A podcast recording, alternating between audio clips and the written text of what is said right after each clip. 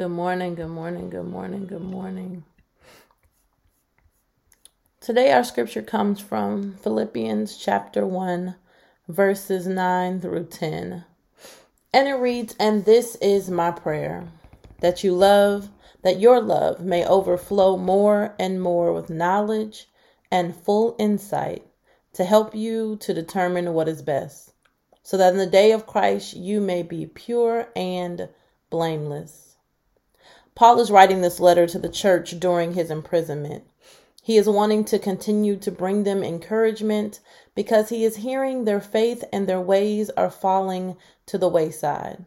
He has received some money and he realizes that people have not forgotten about him, so he knows all hope is not lost. But he recognizes the division and is trying to come between them.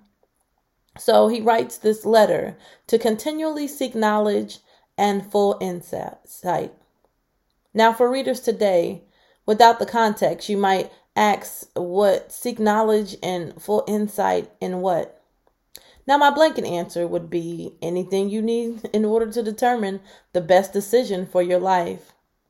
We get an education and we learn different skills in life in order to maintain a living.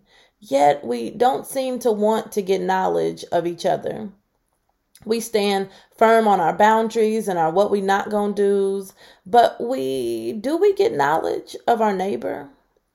One thing I am now excited about living here in Bloomington, Bloomington is that now I can get knowledge of the membership of Wayman, not the gossip and all the things we need to pray about, but what makes you laugh and what makes you cry and what brings you joy and peace? And why do people make the decisions they make? What are the people's life story and how does that life story affect their daily lives? I can get knowledge about you. And well, you can get knowledge about me. And many times we live in a world in which we only see ourselves and we only respect the way in which we move in life. Yet, as Christians, we are called to a communal faith. And this just means this is not an individual relationship with God, but how your individual relationship with God connects with others. Therefore, we are called to love and seek knowledge about one another as much as we are about God. We are to not judge and criticize, but to seek insight so that in the midst of division and disagreement and crisis, we can speak in love and care, and we can make decisions that are best not only for the community, but take we are able to take into consideration everything about us and around us. Knowledge in Christ is knowing that Christ loves us. This love is an agape love that accepts us for our flaws and all. We unfortunately don't love unconditionally, but we can understand unconditionally and make sound decisions based on that understanding. So this week, before you criticize, before you judge, and make rash decisions about your neighbor, seek knowledge and view them through the eyes of Christ. Then make the best decision the verse ends with so that you can be pure and blameless when Christ returns. Listen, I don't want I don't know about you, but I don't want to answer the Lord's question about what what was my reason why someone left the faith or felt unloved or misunderstood. So therefore get an insight on those around you so that we can begin to see people the same way that God sees us. Let us pray. God, we come to you this morning saying thank you. Thank you for a sun that's shining. Thank you for another day that we can breathe the air of life. God, we just say thank you. Now, God, as we get ready to move on this day, allow us to see people with your eyes. Allow us to look deep into people's lives. Allow us to ask questions. Allow us to observe. Allow us just to look without speaking, without thoughts, without considerations, but just sitting to see the same way that you see. God, allow us to see ourselves. Allow us to ask ourselves internal questions to, to see how we think and how we move and what direction we go in and why do we make certain decisions. But as we have an internal look at ourselves lord allow us to uh, to move in the direction of love to move in a direction of care to move in a direction of support for not only ourselves but for those around us then God allow us to continually seek knowledge in you and get a full insight in you and how you move and what your will for our lives are so that God as we are moving in this space of love and care God we will always remember that you are with us.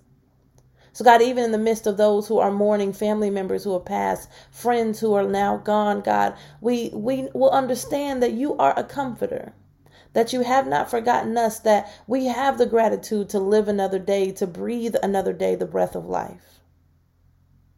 God, eh, we, we ask that you sit with those people who are questioning, who have, who don't have insight, who are wondering what's going on, who, who are trying to leave, who are losing their faith. God, we ask that you send someone, if it has to be us, Lord, let us be obedient to speak to them, to let them know in the midst of this crisis, in the midst of their trials, that God, you are still present. God, show us the little things the small things that make the big things so that in the moments when the big things occur, God, we have the ability to look at the small things and still know that you are still God. God, we pray for those who are traveling on this summer season. God, we pray for those. We, we ask that you cover the car. We ask that you cover anything that's on the highway. We ask that you cover the airplanes, trains, buses. God, be with them. Then we, God, we ask you for healing, healing in bodies for those who need healings, who have gotten doctor diagnoses, who are just trying to figure out life, God, we ask right now that you send a healing, a healing around the nation, a healing around the land, God, that you send a healing to the doctor's office, to the surgeon's office, that God, you do a healing. And then for those who have made it out of a surgery, those who have made it out of a crisis, out of a health issue, God, keep them, heal, continue to heal them, continue to sit them in a life of recovery, God. Allow them to continually still sit with you and worship you and sit with you. Then, God, go to those who are heartbroken, whose hearts need fixing, whose hearts need mending. God, we ask that you go into those places. So God, as you you mend us and you work through us, God, at the same time, God, allow us to give people patience. Allow us to be to be vulnerable, allow us to be calm, allow us to be love and light in each other's lives.